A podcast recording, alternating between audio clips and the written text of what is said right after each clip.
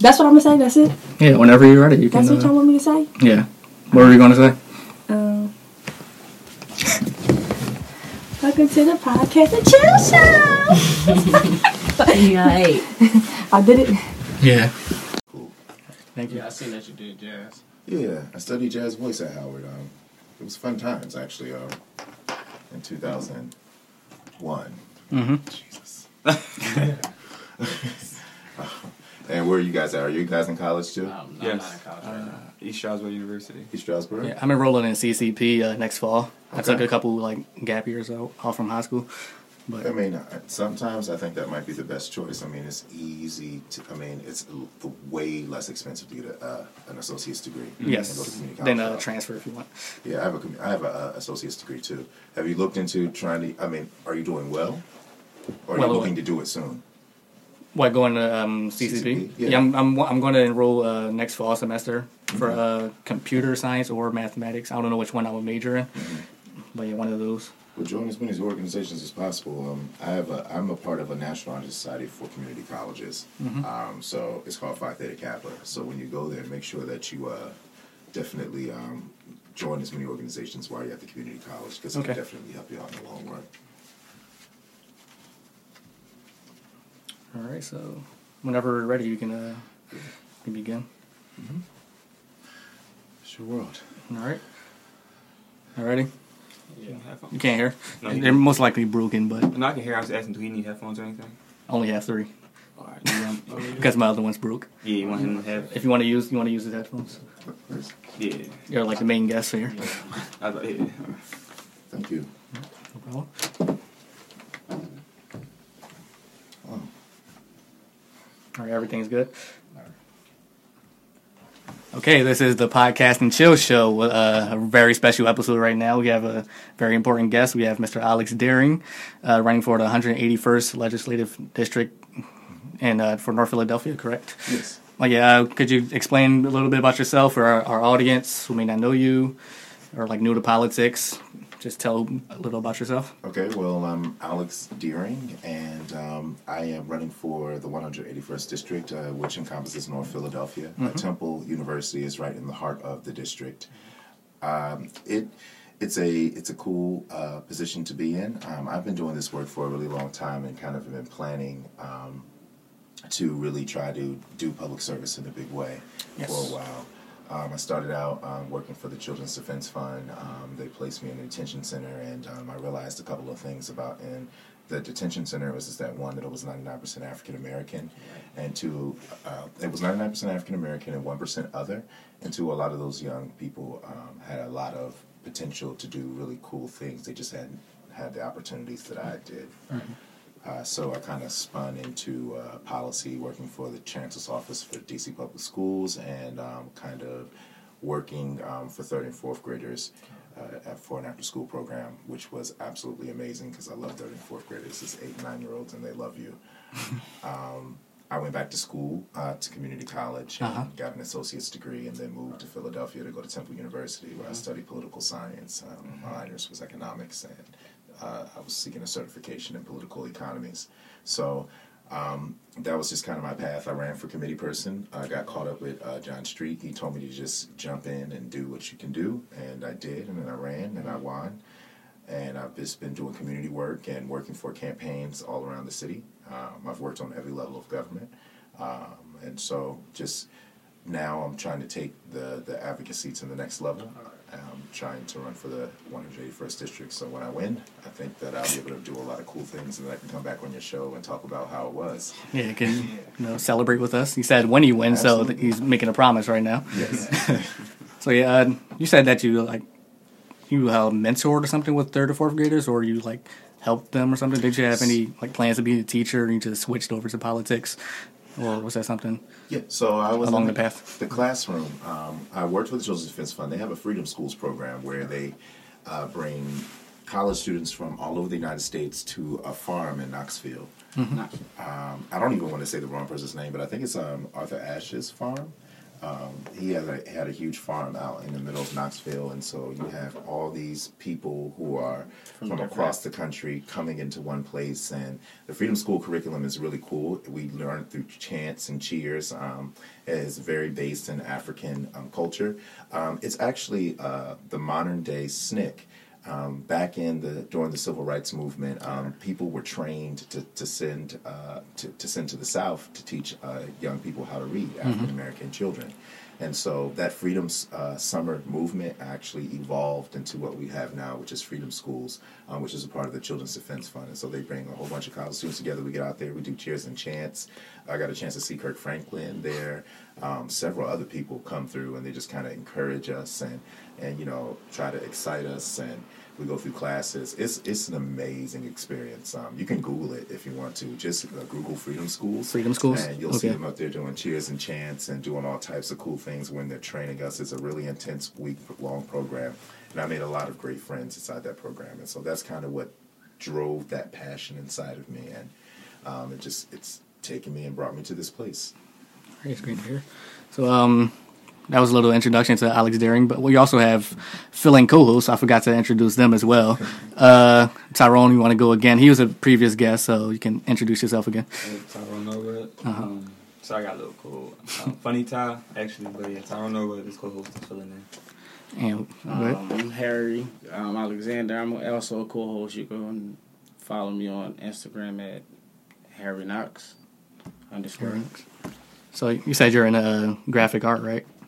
Um, no, I'm a Designing or Yeah, something. designer. Designing. Okay. Um, you said political science. What's your, what was your concentration? I'm actually a poli- uh, political science major myself. So uh, the way Temple does it is, is that you can major in political science, but you have to minor in something. Okay. And so my minor was in economics, and I was seeking a certification in political economies. all right. Um, economics is a really cool thing to know if you're going to be a politician because Yeah. I mean it's kind of a hot topic now. You know, coming out of the recession. Um, I, I remember the recession actually very vividly um, because I was becoming an adult um, when the recession happened, and so you know, A lot of responsibilities. not necessarily. Well, I mean, I was starting to begin to take on those. You know, I had my first apartment. Um, you know, I was getting my first job, like mm-hmm. really starting to like, you Open know, up to the world. live. And then all of Yeah. a sudden, the economy collapses, mm-hmm. and I lose my apartment. I lose my job. I lose everything I owned. And you know, sometimes when you lose your job and you go through weird situations, you kind of think it's your fault. You know, there's something Yeah. wrong with you that you're not doing. I mean, a, a lot of my friends around me um, were losing the places that they were buying, their houses and stuff like that. More And, yeah, like one of my friends had just bought a condo. We were talking about that last night. He had just bought a condo, and he literally lost his condo because he had lost his job, and they had kicked him out of his apartment. Like it was really devastating time for people who were young, trying to just start their lives, and we were just like getting my first. Uh, couch and my first bed and my first apartment it was like yeah i'm grown So- now finally and then the economy collapsed You were around our age or a little bit older? i was 24 24. Yeah, a couple Yeah. years older. Yeah. Mm-hmm. Mm-hmm. I forgot how old I was, but I, I felt the effects of the recession. Like my mom, my mom lost her job, so Mm-hmm. you just like lost things that you were used to getting, like toys for Christmas, and things just had to get cut back. And you didn't really understand it. You just like Just just woke up one day and you know Yeah. didn't have money. Yeah, That was a And, bad you know, time. And, that- and, and that's the funny thing because a lot of those things that I went through during that time, and even some of the things that you remember, Mm-hmm. are a lot of the things that people live with on a day to day basis, and lot the economy is is kind of recovering, and so that's one of the things that have. Um, that have kind of driven what I've been doing um, in politics and the reason why I'm running. Um, I understand what it's like to go through, ex- and that's, that's impoverished situations where you don't have resources. You know where you know where your next meal is going to be. Um, I was sitting there eating peanut butter sandwiches on bread because that's all I can afford, Yeah. and then getting dressed and going to whatever internship or anything that I could find to just get work Yeah. um, and then coming back home and there's no heat in my house. Mm-hmm.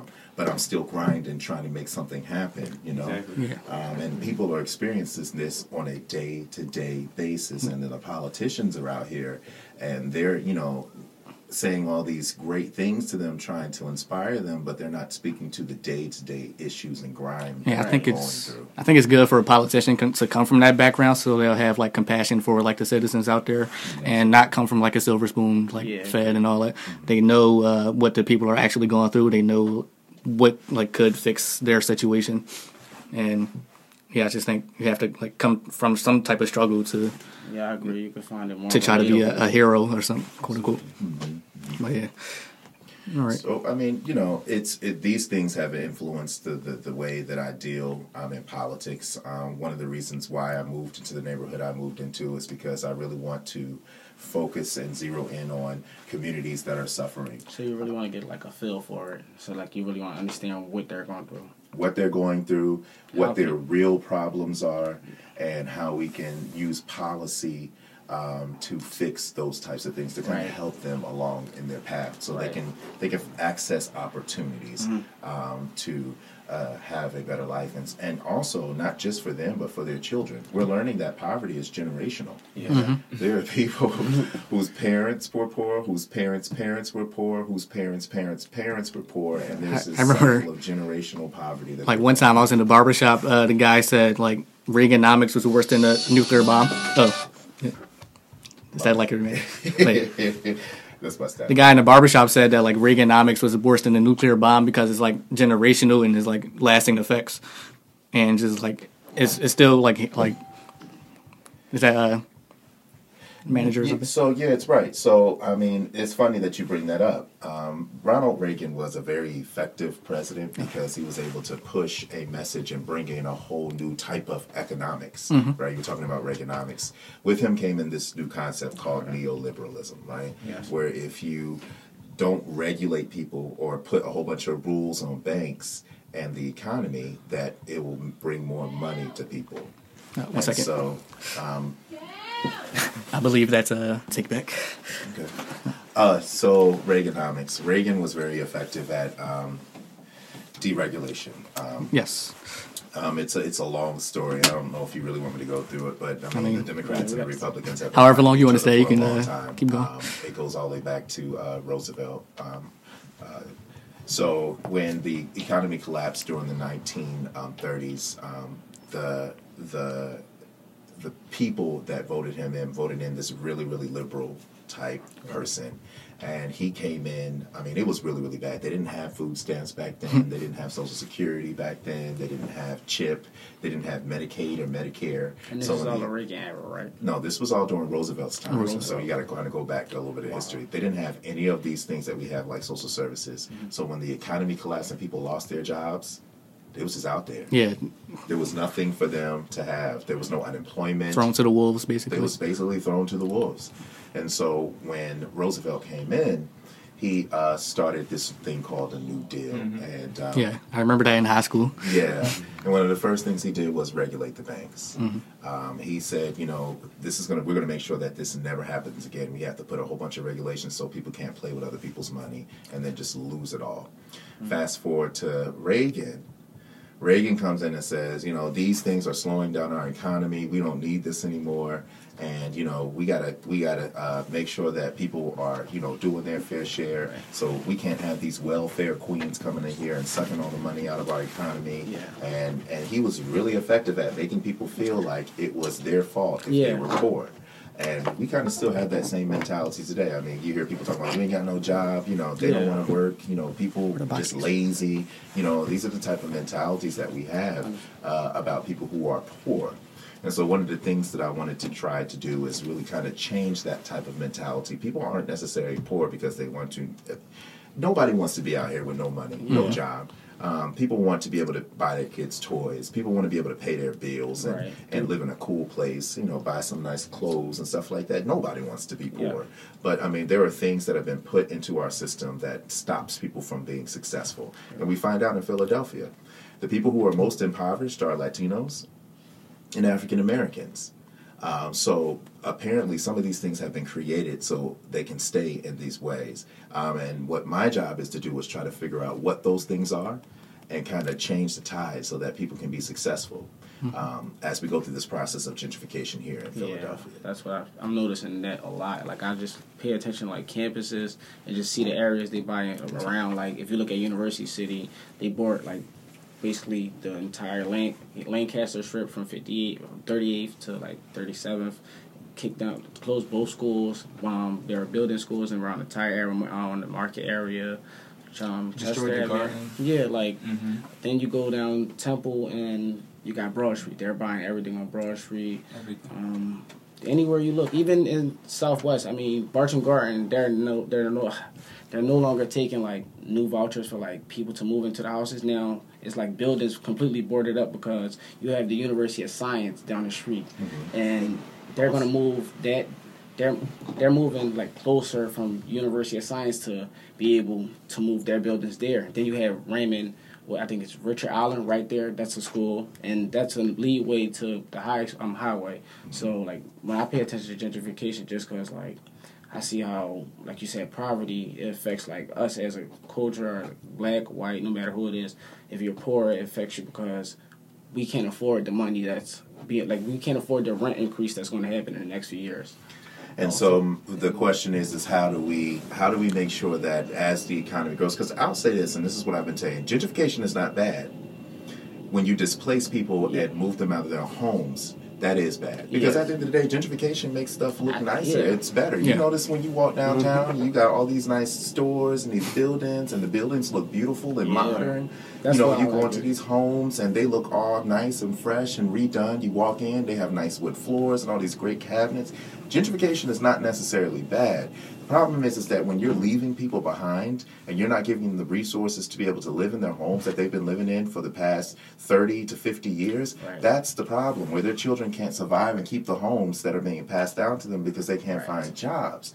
Um, that's where the problem is. And so trying to figure out ways and pathways um, pathways to opportunities um, so that people can just uh, be able to stay in their, their spaces and be able to live and thrive in the economy that we have. That's what the politician's uh, job is to do. Create policies that are there to support not just only a specific small few, Right. but to support everybody that's in their district. So we can grow as a country, So, as a city. So- we can grow as a city. So can I ask that um, if a politician like implement implement some type of law to let's say fix gentrification, then another politician comes back to reverse everything they did. So like, what's the point in it all? Of like, you could just change it in any like every administration that comes in, you know? So let me tell you this. This is why your job Mm-hmm. doing this is so important, right? Because you get the message out there. Mm-hmm. You are the people who are the first stop for politicians to come to, right? Uh-huh. We need to make sure we're coming to you and telling you guys exactly what we want to do in the community. And it is your job to get the message out to as many people as possible, right? Because we have to hold our politicians accountable. And then when they don't do what they're supposed to do, you ask them politely to come back to your show and then you let them have it. You're like, okay, so thank you so much for coming. So why aren't Politicians you do work for doing the what you said Yeah, you were going to do? Right. Or you know, saying I was up on you know X block um, at this time, and you said that you was going to put a put playground over there, and you didn't do that. Yeah. So why didn't you do that again? And so Just why should people vote for you now since you're not hold doing them what to you're their supposed to be word. doing? You're supposed to hold them to your their word, right? Right. That's what the the free and open press is, and that's what democracy is. But not only are you supposed to do that, you're also also supposed to participate in the process, right? It's important for us all to get out there and vote. You guys are in your early 20s, right? Mm-hmm. Yes. And, and I applaud y'all for calling somebody like me to come and and speak to you about politics and have these conversations. But we got to find as many more people that are your age to get involved into the process so that we can vote. Because when people don't vote, bad politicians get in. Yeah. Yeah. We've seen that from like our last campaign. So, um, can you explain some ways to get the youth into um, voting and into politics, and how can they become more interested? Because you know, being young, you're most likely like partying and not really caring about your future. So, how can uh, like the youth Get involved. get involved with uh, politics? I mean, you know, it's it's like doing stuff like you, right? Like mm-hmm. like again, I'm I'm gonna bring it back to you guys. Media. Having podcasts and being a part of the media. Also, join a campaign. You know, get out there and knock on doors. You, Right. you see a candidate coming through your neighborhood, be like, who are you?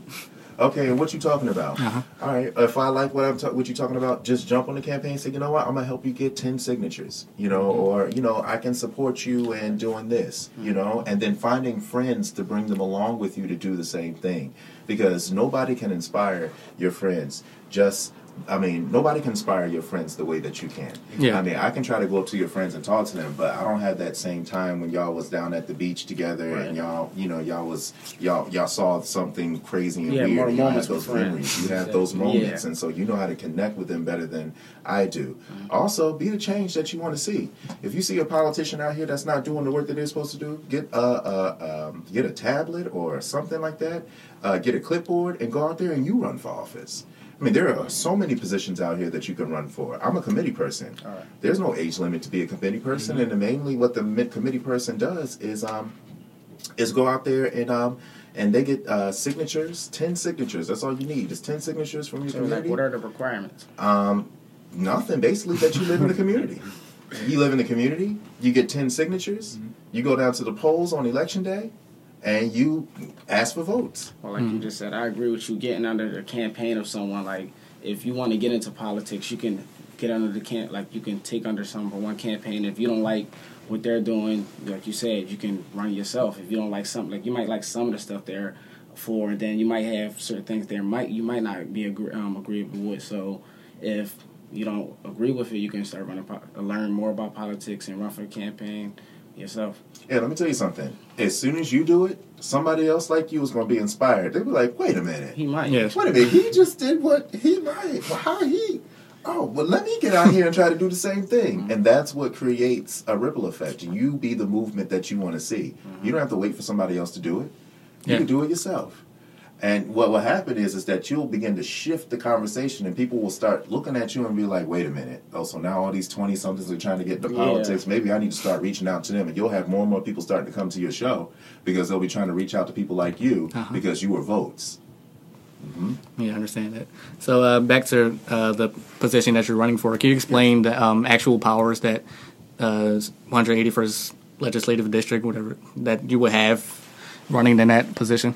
Cool. So a state representative, a state representative is really uh, an individual that represents uh, a community um, to the state house, and so I'm sure you guys understand the levels of government, right? Where you have your federal government, you have the House, Yeah. the Congress. Um, and then you also have the Senate, and you have Right. the president, and then on the state level you have the governor, Yeah. um, the state senate, and the state house, and then on the local level we have city council, Right. um, our council president, and um, our Mayors. mayor. hmm So um, on the state end, we act as the Congress, um, but on the state level, right?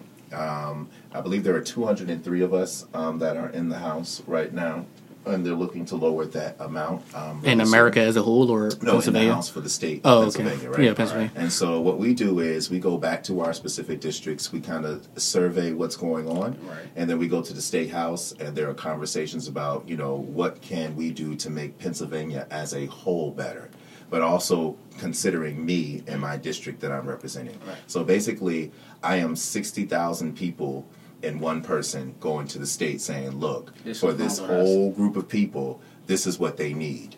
Um, or this is what we can do to make sure that this whole group of people is taken care of. Um, but I am that voice to the state. Um, and so what we do is we create um, laws and legislation that will um, get passed. And so we come up with ideas on what could do what what we could do to make the whole state as a whole better, uh, specifically considering my district. And we try to push laws and uh, we bring resources back to our district to make it better. Um, there's a budget that we manage um, for our specific district that gives us a little bit of leeway to try to uh, get things jump started in the district. And we kind of interact with uh, other organizations to kind of be uh, a kind of conduit, con- a conduit to uh, to bringing people together and and, um, and and and and making collaborations so that the people in the district can kind of benefit from those things. Um, we also help people with constituent services. Um, if there's things inside their homes or in their lives that they feel like they can't necessarily handle on their own, um, they can come to the state rep's office and the state rep can kind of guide them or their staff can guide them to where they need to go to get the resources that they need. Um, and so, I mean, there there are a number of things that the state rep can do. He can also use his uh, his uh, position to uh, kind of drive conversations. Like, for instance, um, we know that it is not, um, we want the federal government to make universal health care, right? And so we know as a state representative, I can't um, do a major U Haul to Medicare or even vote on that.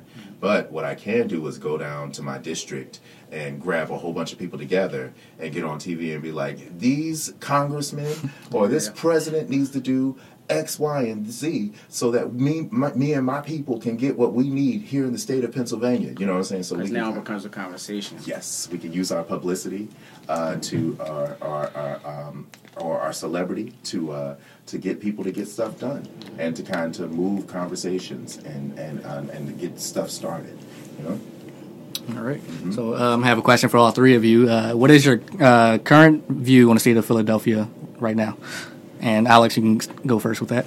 Uh, so, what is my current Uh, view on Philadelphia right now. Like, how I do you what do you think of it? Oh, I think that Philadelphia is becoming an international city. Yeah. Um, it's, it's a dynamic economy. We see a lot of cool things happening. Like you saw the NFL come here and Yeah. do their thing. Oh, the draft. Yeah, Yeah. the draft. We saw um, the DNC Mm-hmm. come here and do their thing. Um, Philadelphia had the Pope come. Yeah. You know, we've seen. Wait, that is a lot though. Like, Yeah, in the I didn't notice years. it. Yeah, I didn't notice Yeah, it. that's in the past, right? Since the time that, yeah, like Philadelphia has been doing a lot of great I can things. say the same thing. Like as I go downtown, I just look at the new buildings being built. I tell every friend that I have, like with a tattoo of the skyscraper, this is like my best joke. Like, in my opinion, Philly is going to continue to change the skyscraper because we grown as a city. And like you look downtown or you look from 30th Street and look at the skyscraper, it's about three buildings that that's not done. Then it's probably a building downtown that just got the um, approval to be turned into a skyscraper. So in the next year, we're gonna have skyscrapers all over. Similar to New York, they just build on top of each other and, and running out of space, I guess.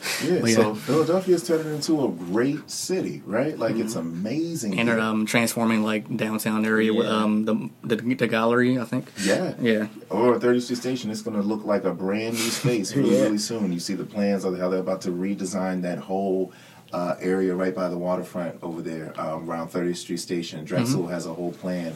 Um, that they uh, have been working on with the city and um, with some grants um, federally to create uh, and redesign that whole space over there around 30th, 30th Street. I remember like yeah. a few years ago when they first started like the renewal of 30th Street when they did the boardwalk, yeah. and I just was looking at um, also the Love Park. They were redoing they redoing Love Park too, Mhm. and what else are they doing? They just they added two I believe there and two skate parks in the next year. Yeah. to Philly like they're making it worse though it's not accessible, but it's beneficial to everybody, Mhm. but at the same time, not everybody because like as they build stuff, it's a lot of stuff being taken away from certain areas. So then you talk about the tale of two cities, right? yeah, I'm not sure if y'all have heard of this concept Yeah. where you have this wonderful, beautiful downtown where it's like growing and it's thriving, and then you walk into certain neighborhoods and you see buildings are just collapsing on themselves. You see trash rolling in the streets. Yeah. You, you see a whole bunch of uh, crime. Yes, Um, like- people are poor. Um, it's just all types of devastation everywhere inside the community, right? And so there are people who go downtown and they see all this wonderful, beautiful architecture and it's a metropolis, and then they go home and they're walking through these weird, horrible looking spaces that have just been unkept. There's no investment in those spaces, right? And so what we have to figure out a way is that even though Philadelphia is becoming a dynamic economy and it's growing and it's an international city, we can't keep leaving people behind. And we got to find ways to uh, figure out how to br- keep bring those people along with us where we're not just getting rid of them and sending them out to the counties but Yeah. they can stay in the city and they can experience the better quality of life that gentrification brings Yes. and then they can also pass down some sort of wealth to their children. I mean, because that's what really needs to happen. I mean, we don't want to move all these people out of the city and they just become somebody else's problem. Uh, but we got to figure out a way to empower them also. And I think that's really uh, my view of the economy of Philadelphia. It, Philadelphia is an amazing economy. It's thriving. It's dynamic. But we just can't keep leaving people behind and discarding them and making them trying to make them force them out the city. Um, and so that that's really what I see on a daily basis um, when as I move along um, inside some of these cities. I have my foot in both cities. Um, that's happening in one space. All right. So can you explain why um, typically like when you like go past the hood, I guess there's a lot of construction, but when you're here, there's like nothing brand new ever getting built. Like I've been living here like a couple like 15 years, and I've never seen anything like new constructions or anything. But you go like 40th Street, they have something new every week. Can you explain why like we don't get anything to like benefit us? I guess like in these areas. yeah. Um, Is it like simple reason just because like we're minorities or like something deeper than that? I think there have been um, institutions created um, that are that give kind of priority to certain areas. Yeah, I wouldn't say. I would say like. when Or you is it at- like is it like a money thing? Is like no money to be made here? It's just like they build the businesses down there because they know that they can make money. Or That's what oh, I was sorry thinking. Like it's more of a business perspective. Like with University City, you have the college kids. Yeah. With Temple, you have The the, college kids. And it's like wherever you they, like he said, like they position their business at where it's going to boom. And now they're, they're not going to put, uh, let me see, like a Michael Kors on like down the street from us on Mark 56 and Market. They'll put it on 15th Street, or like they wouldn't put them all. And I wouldn't I wouldn't know to put it, but they wouldn't put them all in this area. They'll put it somewhere where they can at least have a good revenue coming in here. You have to worry about people stealing. You have to worry about stuff getting took in. It's just like with this area, they more so scared. Like, why haven't they put stuff in this area? Well, it's because there- there's a cluster of people who uh, lack resources, right? And so, anytime you have a cluster of people who like resources, you're going to have high levels of anxiety. You're going to have high levels of people who are desperate um, to just get anything. You know, they're going to go into stores and they're going to take what they need because not because they just like stealing, it's because they need it for Yeah, their need it, households. Um, and so when that happens, I mean, businesses see that as a liability. And I mean, a lot of the banks um, we've seen um, in the past um, kind of do not give out loans or resources uh, for growth um, to specific types of people. Um, you know, our country has a very dark past um, that we're still trying to recover from. Sometimes I have to realize that, I mean, it was not it was it was less than 40 years where we had it was about 40 or 50 years ago that uh, martin luther king and them were marching to get civil rights Right. i mean if martin luther king would still be alive today um, if he wouldn't have gotten He died at killed. 39 years old, I think. He died at a very early Well, age. assassinated. Yeah. Yeah, and so I mean, a lot of these people, Malcolm X, these people were fighting to just uh, be able to vote. Yeah. Um, and so, I mean, and a lot of people who are were in office then, um, maybe their children or some of them are still present and alive and still hold positions of power. Um, racism is still prevalent in this country. We've Yeah. seen it um, during the campaign trail with uh, with um, with Donald Trump um, running for office. Yeah. Um, and so, you know, there's a history that this country has to try to to deal with and I recognize could, I would say address. and address yeah um, because and and you know and what, what people cannot continue to do is to act like it's not there or that, that it's Yeah. disappeared because we have barack obama as a president Yeah. i mean having donald trump as a president has shown us clearly that it's not gone away and that it's become a little bit worse now Uh-huh. Do because you- people were mad that we had a black president Yeah, do you think it was just like a retaliation to like erase his legacy, or yeah i definitely he really do support see really supported him? Yeah, yeah, I definitely think it was a retaliation, but I don't necessarily think it was only a retaliation. I think it was also a response. People wanted something different, right? They they did not want the same old Mm-hmm. Yeah, politicians politician. running Yeah, I heard about. Yeah. our country. Um, Donald Trump was an outsider, and the Democrats put up somebody who had been in politics for years. And so when the country was looking for something new and they put up something that's been there for a long time, the country shifted towards something that was new. Um, unfortunately, I mean, they sold out the minorities to get him, and they sold out their own pockets to bring in somebody who's wealthy that is now pushing for tax cuts that's going to s- significantly support the wealthy. But um, you know, we th- these are the things that we deal with, and these are the things that I think that you're in my generation are going to have to try to fix and work out as we move forward. Um, you know, I think that uh, as I look at young people like you, and um, and I see the people like me who are running. Um, me running as an openly gay candidate, which is something that is like crazy. Like I'm, I'm African American, I'm a male, and I'm running as an openly gay candidate. Um, that tells us that we have come a long way. But I think that and I, that our generation is a lot more liberal. But I think that um, we still have a long way to go. And seeing young people like you who are having these conversations and who are bringing in people like me gives me a lot of hope and it excites me for the future because I think that we'll be able to move forward. Um, but going back to investment in communities that have not been invested in for a long time, I mean, some of these uh, policies that were put into place to keep African Americans in a certain place um, have not been um, fixed completely yet.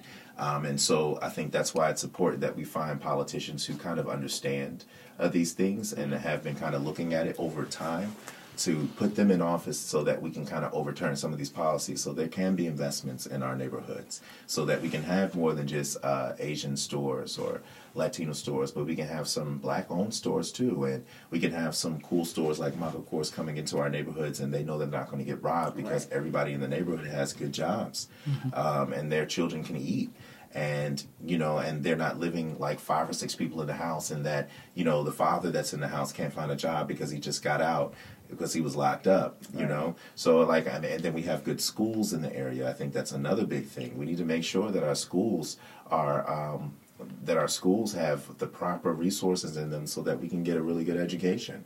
Um, and so, looking into policies that have been put into place that uh, disproportionately affect poor people in a negative way is something that, I mean, we need to really drill um, and question our politicians about. It's just like, well, why aren't we getting this? And what policy or do you think we can put into place to kind of make this better for communities like mine? All right. hmm Okay. You have any other questions?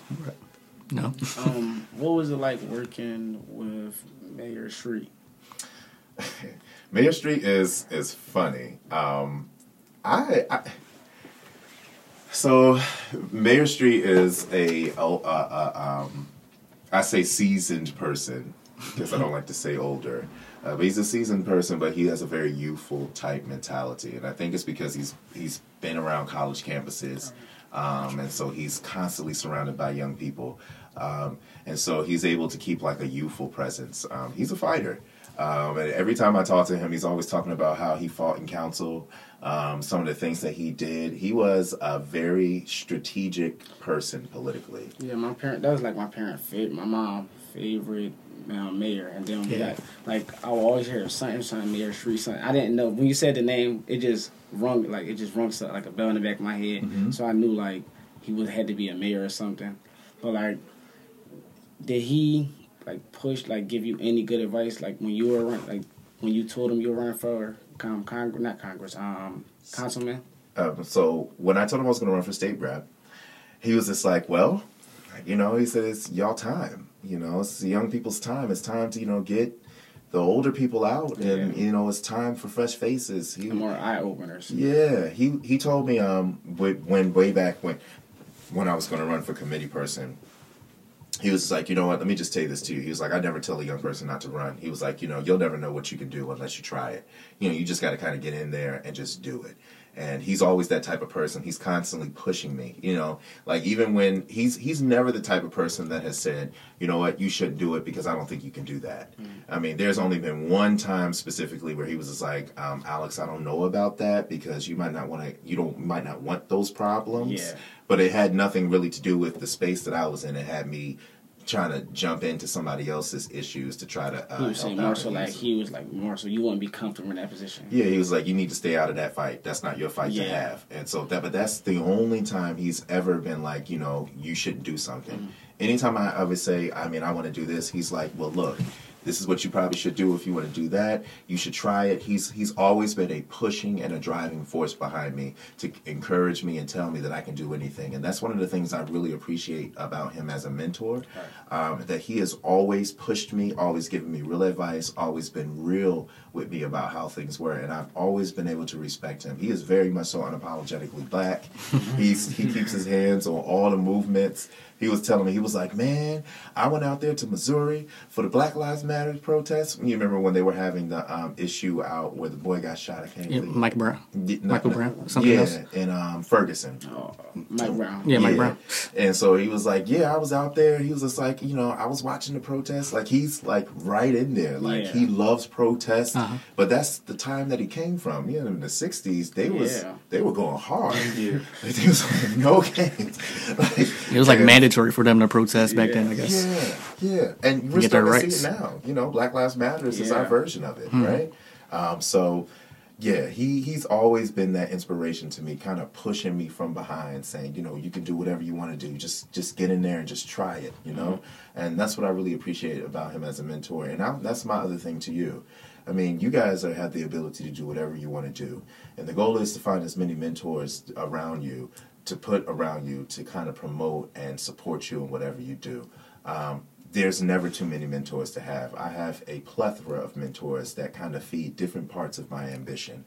Um, and so when I have issues about maybe one thing, or let's say, I mean, I'm like, I don't understand how this policy works, I can go to my, my friend that does economics, or I can go to my friends that do education. You have mentors around you. You surround yourself with people who are smarter than you. You surround yourself with people who have more experience than you. You never let that intimidate you because if they're bringing you in, that means that they see something inside of you. And you know, and if they decide to tell you no or criticize you, you know, you need to be able to have those type of people that you can trust that they have your best interest in mind and that they're going to do everything in their power to make sure you get to whatever goal that you have.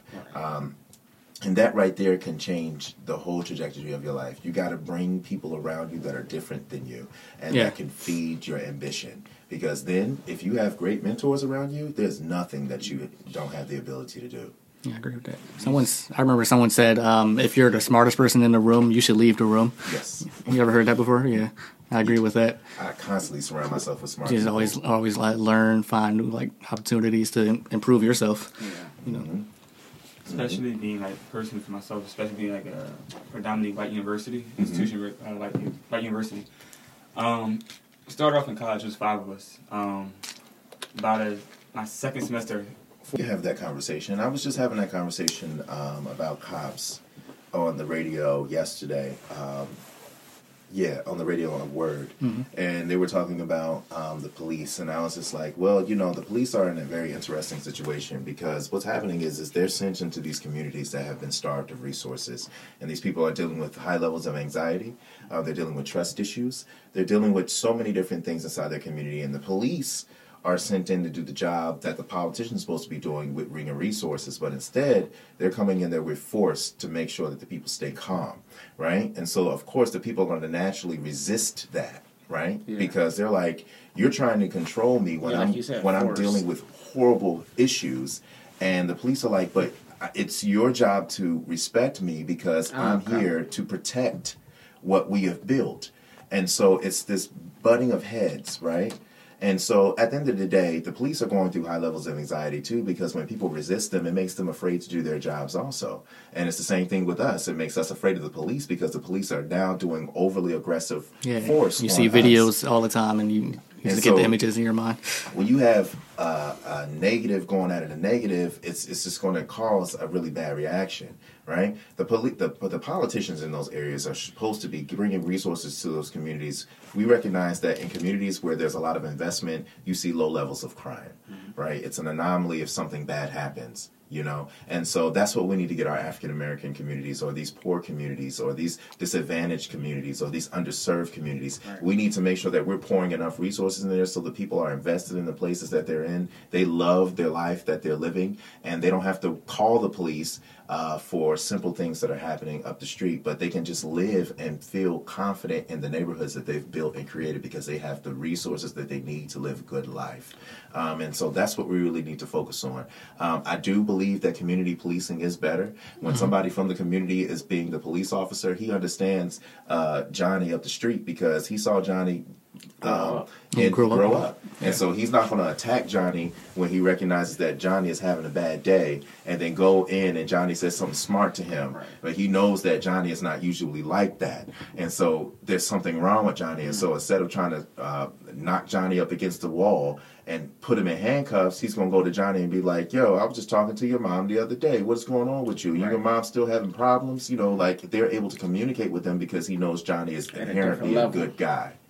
You know and so i think that's the type of relationships that we need to have with our police officers if they are brought in from the community then they're able to police the community in a completely different way but the problem is is that a lot of you don't see that many african american you don't well i'm, I'm not even going to say african american you don't even see that many kids that are in underserved communities wanting to be police officers Especially with the TV and everything you see now, it's like Yeah. it's more so fear than Yeah. uh, like inspir- And they- inspirational. And parents play a big part too. You know, I actually was saying to like my little man, like, we don't like. Not saying we don't like the police things. Like their situations are really different. So how about you know take our own people and become police officers, so maybe we can change from the, from the inside. Mm-hmm. But instead, his his rebuttal was basically, oh no, I mean.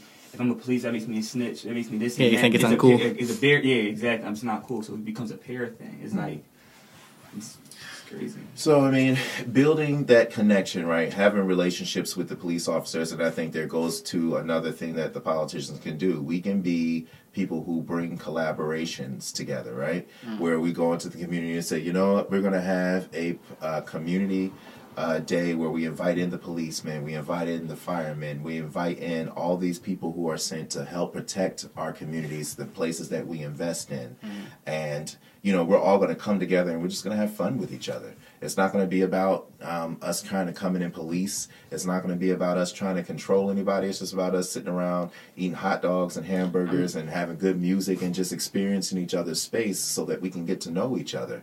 And then kids can see uh, these uh, officers in a completely different light because they're not there to police them. They're there to just experience them as individuals and human beings. And I think these are the things that will humanize uh, both sides. It will humanize the people to the police, but it also will humanize the police to the people. Yeah. Um, and they won't look like a force that is coming in to, to manage the community, but they'll look at A neighbor. as a neighbor, as a friend, as somebody that's just another person, you know? Yeah. And not be afraid of them.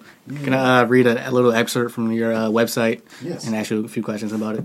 Um, it's only one sentence right here. It says Alex is passionate about addressing the issues that are keeping the residents in this neighborhood from keeping pace with the changing in the economy, with a special focus on education, new, economic, and social justice. So, can you explain those uh, three topics? I guess education, um, economics, and social justice. How you would impact those as state representative, Okay. starting with education first. Good deal. Um, I'm glad that you asked those questions.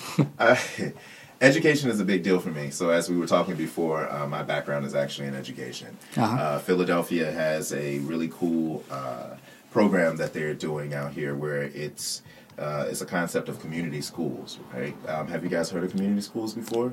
Community. What, would- what would that be? Okay, so community schools is a concept where they uh, use the school as a space to uh, offer uh, social services and some sort of resources to families. So, like, I know one community school has like a washer and dryer in the school. So, if the kids come to school and their clothes need to be washed, they can actually do that within Yeah. the school. Or, you know, they have several programs that just kind of support the family unit as a whole. Um, and so, one of the things that I've been hearing from a lot of education advocates is, is that the school, community school concept hasn't really been having the effect that it really should have. It's not it's not performing as well as it could. Um, so what we've been trying to work on is finding ways to uh, bring in com- other partners to kind of bring into the school system to kind of bolster bolster that thing. One of the things that I was learning when I worked at the United Way is is that uh, we we it's really important to take an intergenerational approach to our schools. Um, a child can go to school and the school can be the best school in the world. But if that child is not prepared to learn when they come to school there's no point. Um, if that child comes to school and the child has experienced hunger issues or if the, the child has watched his parents fight each other all night He's not or focused on his education. if that parent has is dealing with his friend just being shot um, and he found that friend or was just running from bullets on his way to school he not prepared to learn when he get to school he needs to have conversations with people uh, to kind of get his head right a little bit before so, beforehand. Um, and this is at um, all ages from K through 12, right? Where kids are dealing with these issues. Yeah. I Yeah. feel as though like I said this right before I graduated, like it's a real gap between teachers and students. Like you don't get X once you become a high school kid. Like you don't get X. What do you want to do next? It's Yeah. like it should be driven from first grade all the way to twelfth grade. I asked my little cousin like, "What do you want to be when you get older?" Every day because at least if you know what you want to be when you get older, you can have more of a passion for school, or you can know why when you're in school. Okay, I'm in math. I want to be a business person. I'll take this math class more serious, or I'll pay more attention to this math teacher, and I'll make sure I get done these grades. But the teachers don't ask. It's more so come to school, do your work, and leave. It's not a, a real relationship with students and teachers anymore. Oh wow, that's a very interesting um, thing to think about. And you know what? Now that you have said that, you know that's something that we can definitely look into the teacher-student relationship. Um, but let's let's let's revamp that, right? Because we can kind of deal with some of that. Um, we can't fix the trauma that happens at home. Right. But what we can do is try to provide resources so that the home life becomes a little bit more stable for the child, right? And so what we can do is one of my things I've really been pushing is mental health services, right? Mental health services kind of um, help people figure out how to deal with trauma.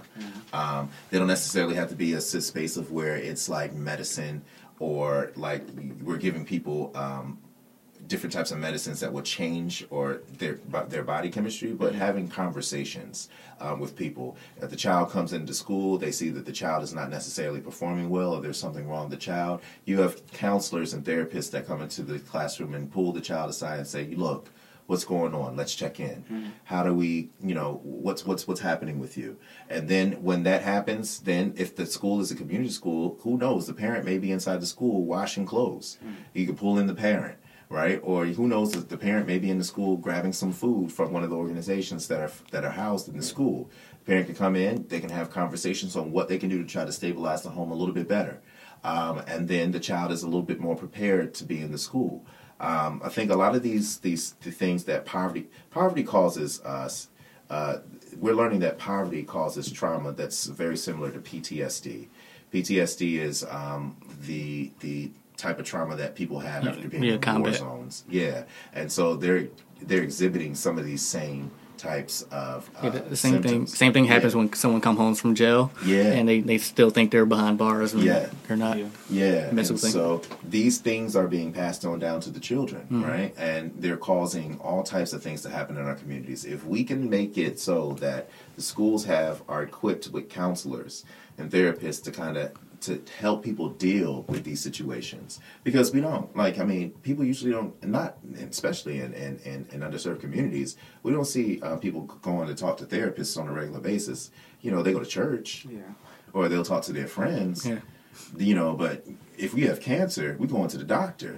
You know what i'm saying? If we got uh, broke our leg we going to the doctor. Why is it when we have um, issues with our emotions and in our mind we not going to a mental health specialist to deal with those issues we can't i mean it's wonderful to talk to your pastor it's it's great to, to deal with your spiritual man but you know you need to go to somebody that's going to deal with your physical mind or who is a professional at doing it um, and so I think that's why it's important. We can use our schools uh, to be that space for not only the children, but for the parents also. If it's a community school structure, um, we can also. Um, so that's where I'm really trying to focus with education. Is really trying to make it a space to where it helps the social issues that are happening in the homes, so that kids are prepared and that families are stabilized. Um, we talk about um, social justice. Um, there are a lot of things that are happening. We're talking about um, the stop and frisk in the city, right? When we we're having those conversations, and we were talking about how um, if in the state of Pennsylvania, if you are um, somebody who is um, LGBTQ um, outside of Philadelphia, you can be fired, and it's not illegal. Um, you can be fired for being gay in the state of Pennsylvania. Um, yeah, um, it's not Like like from that. a regular job or. Yeah, from a job. Um, Didn't know not- that. Yeah, that's that's Me a neither. problem, right? It's not like that here in the city, only because we had some really great people doing um, stuff Mm-hmm. um, in City Hall. Um, but um, you, uh, in the state, that's a problem. Um, so those are some of the issues that we need to fight back with social justice. Talking about how the interaction between the police and um, our our citizens. I'm talking about why our prison systems are so packed with people and how we can reduce those things. I'm talking about expungement clinics and things like that. Uh, those are the things that we can deal with as far as social justice is concerned, how we interact with each other socially. I think um, is a really important piece uh, to this mix. And then economically, we were talking about the tale of two cities, right? How do we bring resources into these communities right. where we can develop them? Um, helping um, to bring resources to civic organizations that are making sure that people have. Uh, that are getting involved in their elections, um, that are getting involved in what's happening in their uh, neighborhood associations and stuff like that so that they can bring the resources into the community kind of tip the scale in the economy. Once you uh, educate people education is that that determining factor that shifts everything. Because you can make your own decisions. you make your own decisions yeah.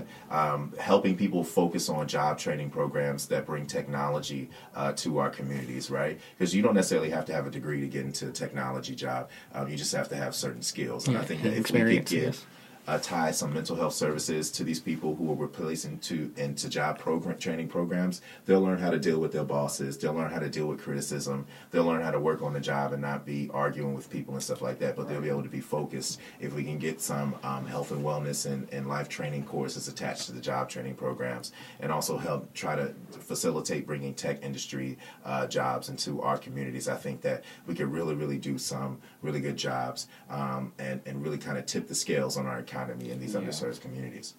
All right. Can I draw back to education? I had two questions about that. Okay. Uh, you, uh, you recently said about the parent te- uh, the student teacher relationship.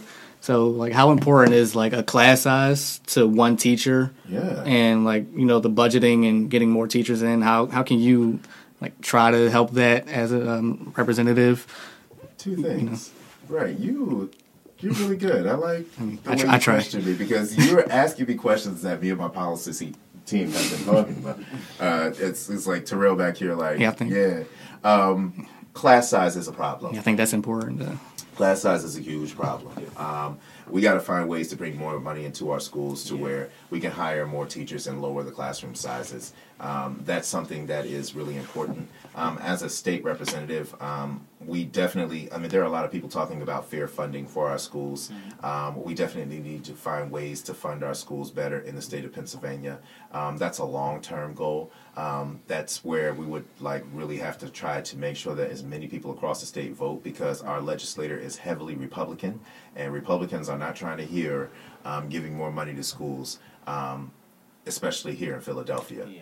Um, so that's a long term goal. We have to make sure that as many people get out there and vote as possible so that we can kind of change the way our Republican legislator looks, so that we can get good stuff to our governor um, that will help change, tip the scales in our schools. Also, relationships between teachers. There are not that many um, minority teachers in these schools. Philadelphia is a majority African American city. Um, it's a majority minority city. Yeah, I agree um, with that. There should be the same amount of minority like, teachers in these classrooms. I had a lot of teachers that was teaching like classes that threw me off. I had a Spanish teacher. Yeah, I didn't like, like, that class. a white, I had a like a white teacher teaching African American history. Yeah, me too. Like, I had yeah, I had like three black teachers my entire life. Three. Yeah, I actually yeah. wanted to be a teacher, but then I just changed my mind. I don't know. My why. first black teacher was probably wasn't until like ninth grade. Yeah. Like all the way through, I had girl, female, like all female white teachers that didn't know how to handle um, ruckus kids. Yeah. I guess you would say, and that's how you know the, the class just got overwhelming for the teacher, and and just went all downhill like throughout the year. You know what I mean? So that's, how, that's how we grew up and stuff. We find that students learn better when they have a teacher that kind of looks like them. Yeah. Um, that understands them culturally. Um, it even it's, it's even with, when we're talking about giving out resources. Um, people feel more comfortable going to somebody that kind of looks like them. Yeah. Um, and I think that that should happen in a city that's majority African American. Why don't we have a lot of African American teachers?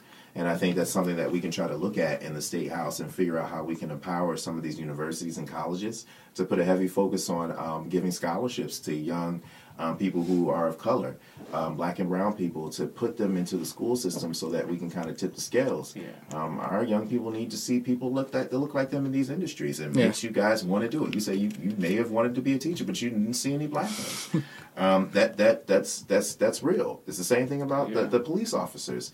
Maybe one of these kids would want to be a police officer if they saw somebody in their community that they respected as a police officer. So that, officer. that really ties into um, the NBA, I guess. They see uh, black athletes, and that's what they want to be. Mm-hmm. That's what they see all day. like rappers. So Yeah, it's rappers. Like, like like he was saying, like half our idols now are more so TV Entertainment. uh, yeah, entertainment. Then we don't have politics. Barack was like our last real person that we was like, okay, kids might want to be a president now. Mm-hmm. But then right after that, we get Donald Trump. And it's like, uh, I don't know if I want to be a president. I might want to be a basketball player again. Mm-hmm. You know, I always say that it is an amazing opportunity. I mean, Barack Obama was one of the reasons why I also wanted to be in politics. Um, he is an amazing example of a great black family. Um, it was also seeing a black woman, a black man, and a black kids in the White House. Um, and Barack Obama has such black man swag. like when you see him getting off the uh, the plane and he dapping people up while he walking past, and he has that like old black man walk where you know he looked like your uncle walking up the street Yeah. with confidence and stuff like Yeah. that. And how he was switching up when he was talking to white people, Yeah. but then when he was talking to black people, you knew that he was one of your cousins. You know, I used to always say He was Barack more was- relatable. Yeah, he was so relatable, and it was an amazing thing to see. Um, and it and it made me dream um, of being in spaces like that. It was just like, right, being an openly gay African American. There are a lot of uh, LGBTQ people out there that are kids that go through some real bullying. Yeah. Um, I was bullied heavily as a child um, when I was in school, and I mean, I was in the corner a lot of times. I didn't like to be seen. I didn't want to be around people. Like it made me feel weird. But somebody that is running as an openly gay candidate that is African American, saying, "Look, people will respect you. People will, you know." love you for who you are um, opens the door for other people like me to do the same thing. And that's why i was telling you guys it's really important for you guys to step out there and you know and do as much as you can um, now that you are being made aware more and more right? It is your responsibility to be the example to that 13 12 year old um, you was telling me that your your, your jr uh, or your your, um, your boy you was like you was trying to tell him Yeah. you know just bring him around. It's like you got to make sure that you do your responsibility on passing down and being an example for somebody else young like you because you're always being watched by these young these young people Yeah. and you want to make sure that they are prepared so that when your age they can do better Better, things than yeah. you you know and you want more kids that look like you that got locks uh, that got braids that wear hoodies you know you want to normalize certain things so that when they grow up they can feel free to be themselves Right. And not have to worry about somebody judging them based off of some stereotype because you've paved that way for them I understand. It's more of Mm-hmm. a norm than like the difference. More of a norm than a difference. Yeah, yeah. Um, but we, yeah, we got to see more um, minority teachers inside these schools. Yeah, it's Um, important. and They kids do better when they have somebody that looks like them teaching them. Mm-hmm. All right. So let's move on. Um, I have a political news story. If you want to talk about it, I'm going to read it right now. Okay. Um, it it's, uh, involves uh, African American unemployment rate in the country as a whole. Okay. It's the lowest it's ever been. Um, if I can find it. Okay. It says uh, President Trump on Wednesday touted the country's plummeting un- unemployment rate, and for the fourth time in a in a week took credit for the historically low jobless rate among African Americans. Quote. Uh, unemployment is at a 17 year low, and I'm very proud of this. African American unemployment reached its lowest level in history. Think of that. Uh, end quote. So basically, he's taking credit for um, the African American unemployment rate. So do you think it's him doing this, or like after effects of Obama's uh, administration? Can you uh, talk about that? African, I mean, Barack Obama did some really cool things when he was president to try to ensure that as many people had jobs as possible. Um, and, you know, we're seeing some of the effects of it now, right? Um, of course, Donald Trump is going to tout as much as he can and try to take credit for everything that's happening. I mean, but when you're looking at the unemployment rate too, you also have to realize that unemployment rate is based off of people who are um, known for looking for jobs. If you decide that you are stopping you, you don't want to look for a job anymore and you stop looking in the job market, they take you off that number. Okay. So that number could there's probably some sort of a a, a, a play a, some sort of a, a, error in that that number. Um, and and as you know with Donald Trump, Donald Trump takes credit for stuff that's not his all the time. Um, he would take credit for the, the stuff that's on this wall if he could, if it was going to bring him more political capital. Um, It's the best built in America. yeah, yeah, It's huge. But I mean, I think we got to give it a little bit more time. Barack, I mean, Donald Trump has only been in office for Oh, a year. A year, a year. year. Almost like, eight days away from the the twentieth. Yeah, like I Yeah. mean, it, it feels like it's been a longer time. like, and it, it's crazy. Um, but he, his policies, we're about to see what his policy is going to do. They just pushed for this tax plan, and you know they're they're rolling back all these different um, things that we would have been happening. So we're going to see the effects of his plan. We got to give it a little bit more time. Um, but we're going to see the effects of his his, his policies really, really soon. Um, uh, Barack Obama left him a, a decently healthy economy, um, and so too, and also uh, employment.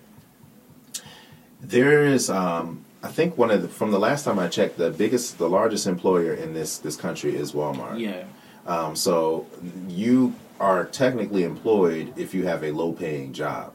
So you may have a job, but it's not a job that's enough to pay your bills.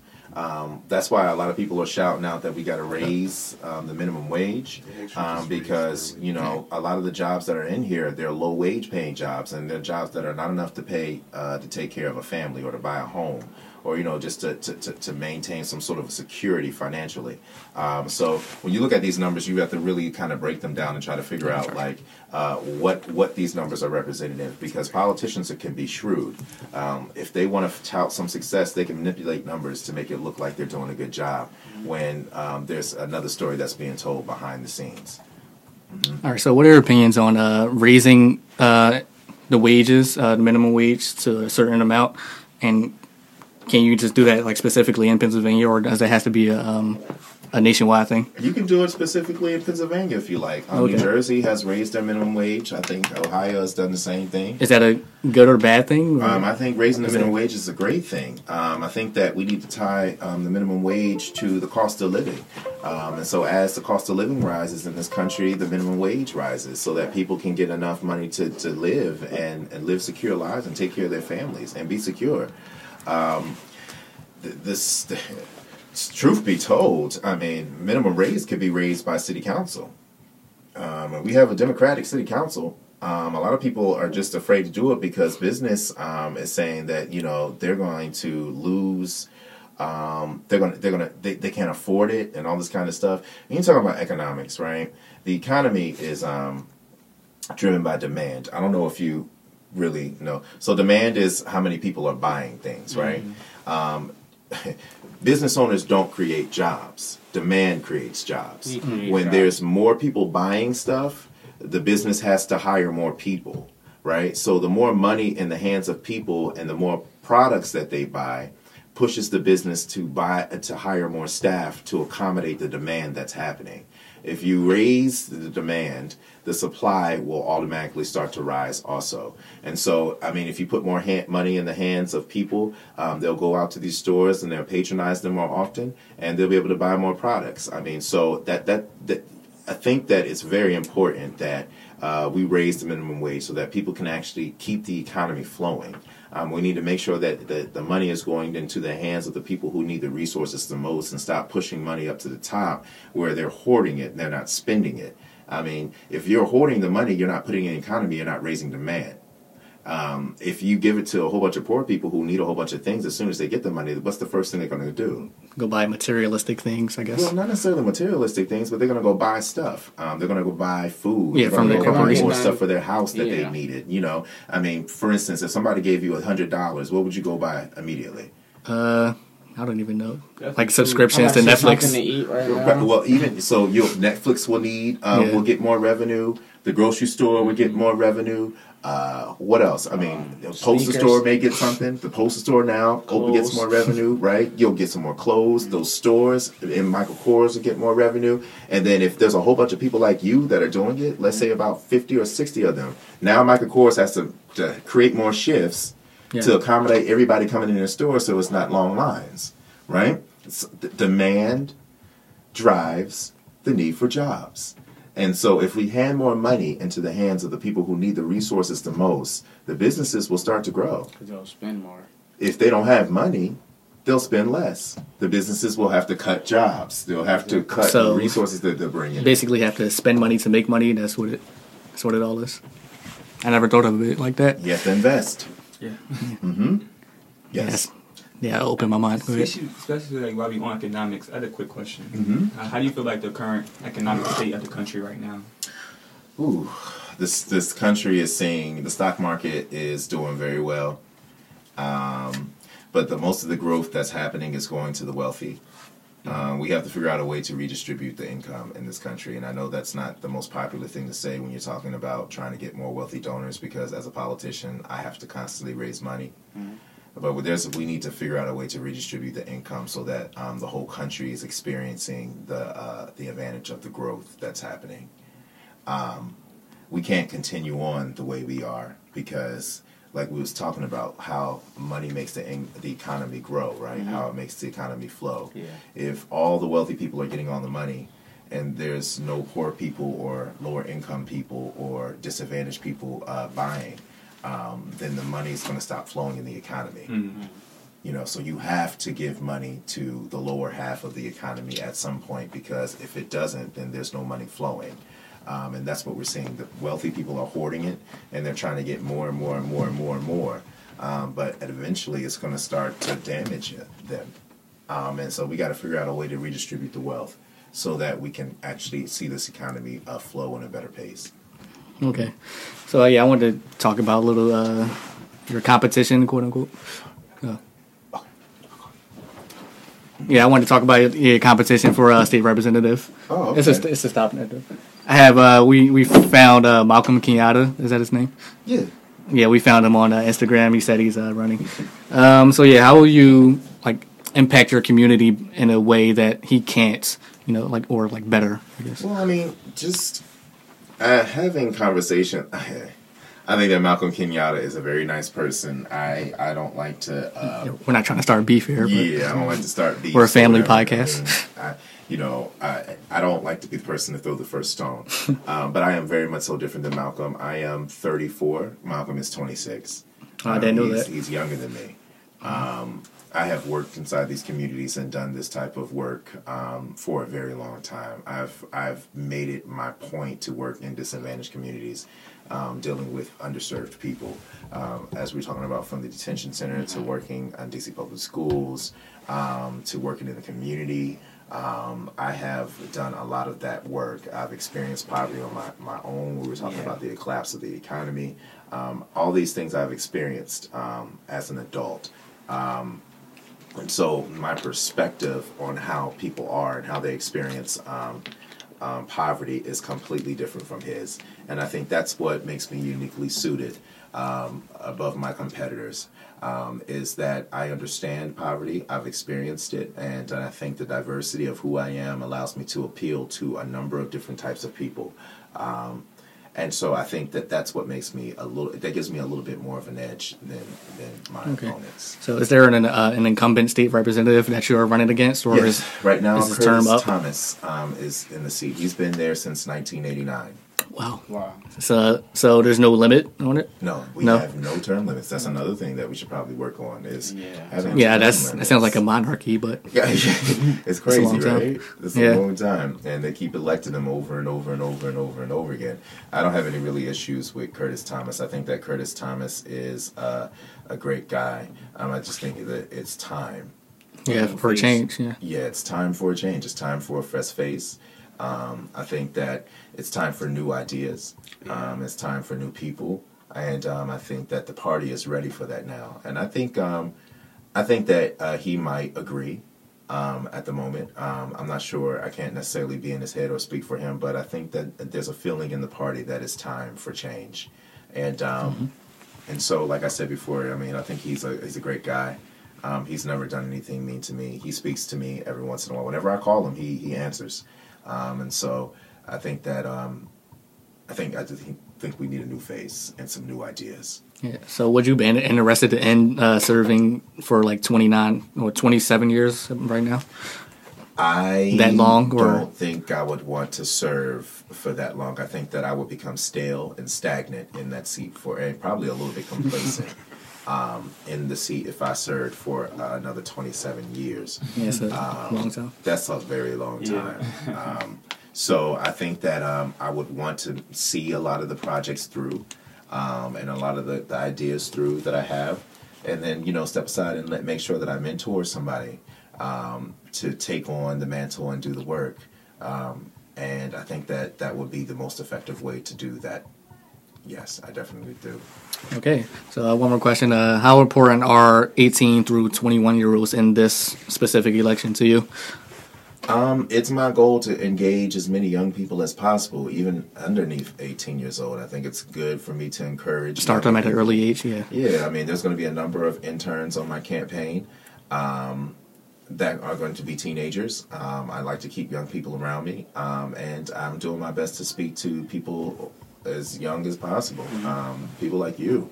Um, I think that they're going to be very important. We have to get them engaged. Um, they have very strong opinions, and I think that one of the advantages that Donald Trump has is, is kind of made you guys see that. Wait a minute, we might need to get a little bit involved. Yeah. Uh, Meek Mills has had a little bit of an effect of that too, right? I mean, because at the end of the day, if you don't like the judgment of that judge, we elect our judges here in the state of Pennsylvania. So if you don't like that judge, vote her out. I mean, like that's really simple to do. But a lot of people don't pay attention to it, especially the age of 18 to you said 18 to Through, uh, through 21, 21. early 20s. And I believe judges, that's lifetime, right? no, no, no. They don't Uh, got. Uh, the they Supreme Supreme. Court.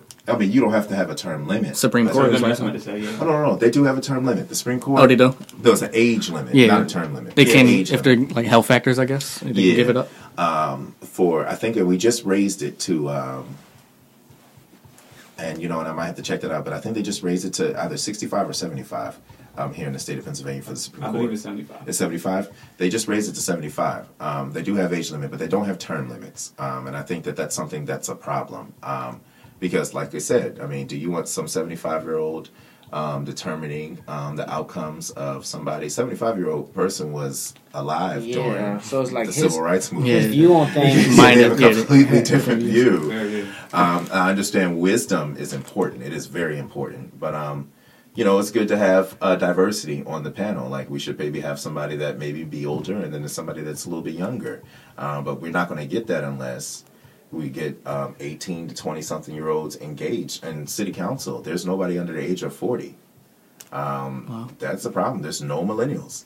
Um, you know, and so the policies that they're creating aren't necessarily informed by younger people. Um, I mean, I'm sure they have panels and advisories and stuff like that, but we need to get somebody that's younger on there. And that's only going to happen when we get younger people engaged. They'll see, like, we need somebody that's going to represent our voice in those spaces. Um, for instance, that's why I'm trying to be uh, an openly gay elected official. We only have one LGBTQ person in the state house. We need another. Um, you know, to bring diversity. When you have diversity of thought, diversity in types of people, diversity in experiences, you get better policies because you're not leaving somebody else out. Yeah, Yeah. have a more view of what everyone went through. Mm-hmm. Mm-hmm. All right, we have a, a topic that spans all from politics that recently happened in the news uh, about the H and M, you know, the boy wearing the, the hoodie, coolest uh, M word in the jungle. I'm not gonna say it because it's like know, but yeah, uh, I have the story. I'm gonna read it and I'm gonna ask your thoughts on that. If you would like to speak on it, Okay. Yeah. okay. So um, H and M is kicking off 2018 with a tone deaf product that went viral Sunday night. Twitter users noticed that the brand's UK site was selling green a green kids hoodie stamped with the phrase "coolest monkey in the jungle." That could have been nothing more than a cute garment, except for the fact that the Swedish retailer used a black child to model the sweatshirt. So, uh, how do you feel about uh, that situation, and um, will you stop buying H and M shirts from and stop supporting them? you know, They do make nice shirts though. So I will say this: H and M should have known better. Yeah, They should have known. the whole That's team. it. Like, far as marketing, they should have did it a lot better. But the mom even addressed it and said like she had no issue with it. That's the other thing. What is going on with the mother? She, I guess the paycheck was good, but she Yeah, said she said get um, over it. I mean, Yeah. but like everybody has views on things. I mean, it's probably because, like I was just saying before you came, the time being so pr- Trump is president, like everybody's just going to attack simple things like that. I don't think it was really that simple. It, it conveys a message. Um, it- being called a monkey is something that people have used to diminish African American. The king of the youth right now. Every Lil, You know, Yachty you don't know Lil smoke, Yachty? Don't Yeah, I don't know Lil Yachty. Or, You should, uh, you should tune in sometimes. He's, or uh, he basically like he doesn't rap, he don't smoke, doesn't drink. He's like the Rugrat rapper right now. So, as far as the kids, they love him. And Lil Yachty was like about to go. He just did a um, collaboration with Urban Outfitters and had an up and coming collaboration with Nautica. H and M. No, it was the, um, Urban Outfitters was Nautica. oh, okay. And with the H and M one, he had one coming up. After that, he pulled from that. Like he said, like as of this, like right now, this isn't a good time to be doing stuff like that. And like either way to put the marketing way, y'all went with it. We're using a black kid. I'm pretty sure y'all gave it to like seven other kids. Y'all gave it shirts like yeah, seven just kids. use his his photo. Yeah, yeah. I um, it was just very ill informed and very insensitive to the history uh, that we have in this country, and I think that um, the company should have known better. And not only the company, but the parent should have known better. Um, and so, yeah, that's that. That's my opinion on that. Yeah, that also ties back with uh, diversity in the workplace as well. Yes. There wasn't any, most likely weren't any minorities to say that's wrong, or like to you know say not to put that photo out because it had to go through I guess editors and they looked at it didn't say anything and just put it on the, on the internet. And now they're facing the uh, The back. the backlash of the, the internets. You know, Twitter um, holds nothing back for your emotions. So, uh, what else we have? Okay, so yeah, um, how do you like live your life outside of politics? What do you do for fun? You know, on a day to day or a weekend, I guess. That's a really good question. Um, I haven't been asked we that wanna yet. Um, I'm a nerd. I am such a nerd. Um, Yeah, me too. And it's a good thing. Um, I appreciate that fact. But I like to watch TV shows. Um, my favorite TV show is Shameless. Shame. I love how well I love House of Cards. Unfortunately, Oh, yeah, Spacey. Yeah, I'm about to say. yeah, uh, unfortunately with that. I love. Um, I like to watch documentaries and movies. Um, uh, I do read a lot of articles and stuff like that. Um, I love to follow politics. I mean, it, right now it's very entertaining. The reality show called The White House um, that uh, stars um, Donald Trump. Um, it's very cool to watch. I thought it was an actual show. Got tune in. Yeah. Um, what else? I love to I love to do cool things. I like to go to the movies. I love walking out by water. Um, one of my favorite pastimes to do is actually going down by the Schuylkill behind Uh-huh. the art museum and walking down the path. Um, I do that a lot with my friends, especially in the springtime and in the summer. Um, I love restaurants. Um, Philadelphia has a really great restaurant scene. I Restaurant week this month. food. I'm a restaurant month too. Yeah, yeah, I love to travel. Um, I went to school in Washington D.C., so I like to travel there um, and stuff like that. Um, I have a really good friend down there uh, that I've been going to see. My godson is also in in Washington D.C., so um, those are the things that I you know do. Um, I'm a simple guy. Um, I'm not extra. I love to travel though. Like it, um, I'm, quick to go to somewhere. It expands your horizon. and- and- I just I tell everybody that like traveling like you can go through a bad day in Philadelphia. Like we live in Philadelphia, so we go through a bad day in Philadelphia. It's not much to travel, so like you can go to like you said DC for a day. It's a whole new environment. You mm-hmm. don't know nobody in DC, so like the moment you step out of your comfort zone, it's a whole new environment. You're not worrying about what's going on about the next bill. You're just worrying about the birds that's going by mm-hmm. and it's not a SEPTA bus. They got a um, metropolitan bus instead. Like you pay attention to different stuff when you're outside of your comfort zone. Yeah. Yeah. I love music too. I'm a former musician. Um, I love to go to clubs and hear live music. Live music is amazing. That's why I love Empire. Um, but yeah, live music is amazing. I just actually, one of my friends invited me to go to a show. Um, it was like a, a kind of like just like a showcase of artists, and I mean, it took me back to a time when I was at Howard, and we would watch live performances, and you're yelling like "sing, sing," you know, play, you know, you know, acting crazy and stuff. Like I, I mean, I love music, um, and so that's another one of my favorite pastimes. So you get me in front of a piano, and I'm just playing on the keys again, or singing, or just being around people who are musicians is awesome. And, I mean, I have a lot of friends that are in the music industry now. Um, having gone and being a music student, Howard um, pushed out a lot of great talent. Um, and so, like one of my friends sings background for Bilal, and to see him when he comes to Philadelphia, he's like, "Yo, I got some tickets for you. Come and see Bilal." And I mean, uh, just uh, yeah, I, I love music. That's another thing that I love to do in my favorite pastime. Doing my pastime. Right, okay, so can you give us one last closing statement as why we should vote for you as the next state representative? You should vote for me because I have solutions, and that I'm not going to go out here and start And saying the same promises. old- making the same old promises, tired, saying the same old tired phrases. But I'm going to talk about the nuances of what people people are going through, and come up with real solutions on how to help people day to day. Um, I, I- think that I'm uniquely suited for this position, and I think that I will do an amazing job. And I am a great listener, and I know how to uh, to, to, to just engage people who are different from me. And I think that's an amazing quality that I have. Um, you can go- go to my website. It's uh, unitedwithalex.com. You can follow me on Instagram. It's Deering underscore Alex. Uh, you can find me on um, Facebook. I'm Alex Deering. You can find me on Twitter. Um, oh, I'm sorry. Instagram is uh, Jason V. Alex. I mean, Alex Jason V. Jason. Um, Oh, that's, yeah. um, that's my Instagram. My Twitter find it is now. Deering underscore uh, Alex. Um, wow, so many of these things. Um, but you can find me on all these modes and It- these spaces. Um, are those- info at unitedwithalex.com is the email. Are those platforms important to you to um, like finding new voters or you know promoting your agenda? Yeah, I mean, I think a lot of people new- find out new about me through social media. Yeah. Um, it's it's it's odd. I mean, I get a lot of people hit me up and say, you know, thank you so much for doing what you're doing, or you know, how can I help, or you know, can I donate to your campaign? They'll find me through social media. Uh, it, it's it's crazy. Social media is an amazing tool to use. Yeah. Um, there's so many social media platforms. It's hard to keep up with all of them. When I get the influx of interns, um, the high school students, I'm going to allow them to create Yeah, that would be actually different um, platforms because I know we have Snapchat. Um, Mhm. I haven't quite gotten into. I tried it, but I haven't quite gotten into Snapchat yet. And you have um, you have uh, Marco Polo. You have um, so many different other platforms, and so um, trying to be on all those platforms and manage them is a lot because you get a lot of different messages from different types of people who do different types of things.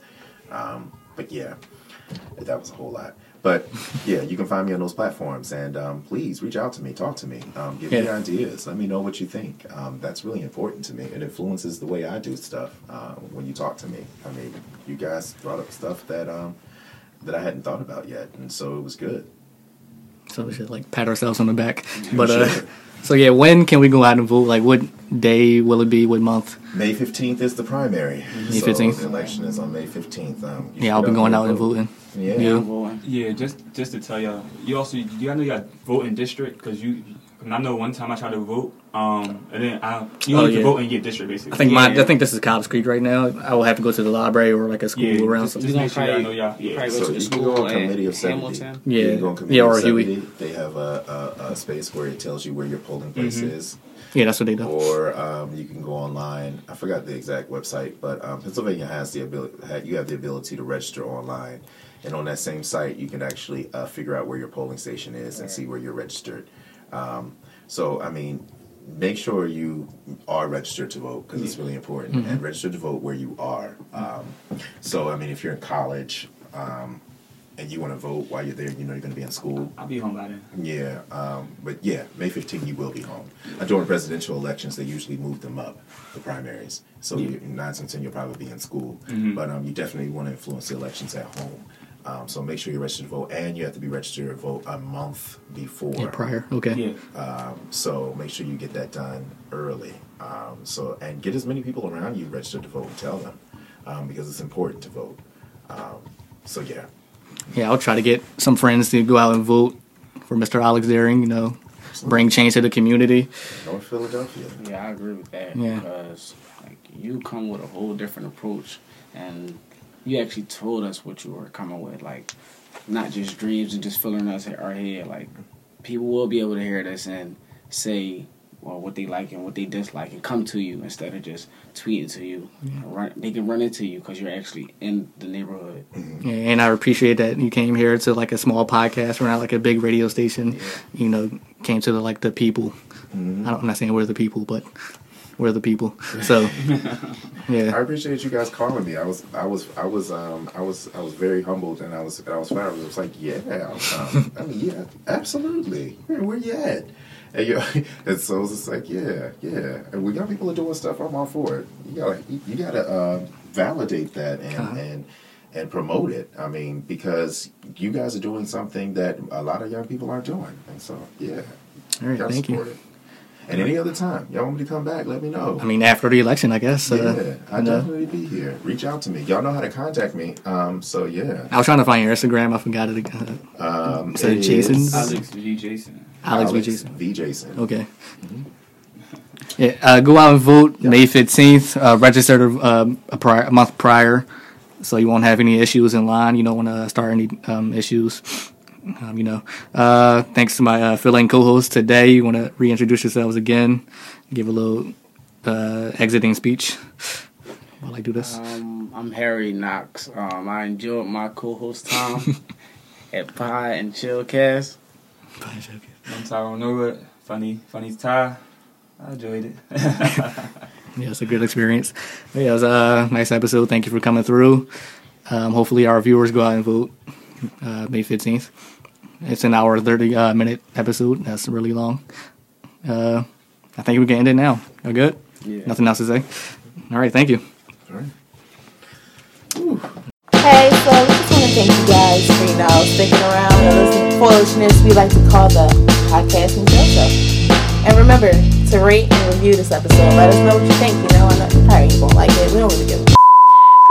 Check back next Friday for a brand new episode. But in the meantime, listen to the previous uploads available now online. Look for All Serious Smoke. All Serious Smoke.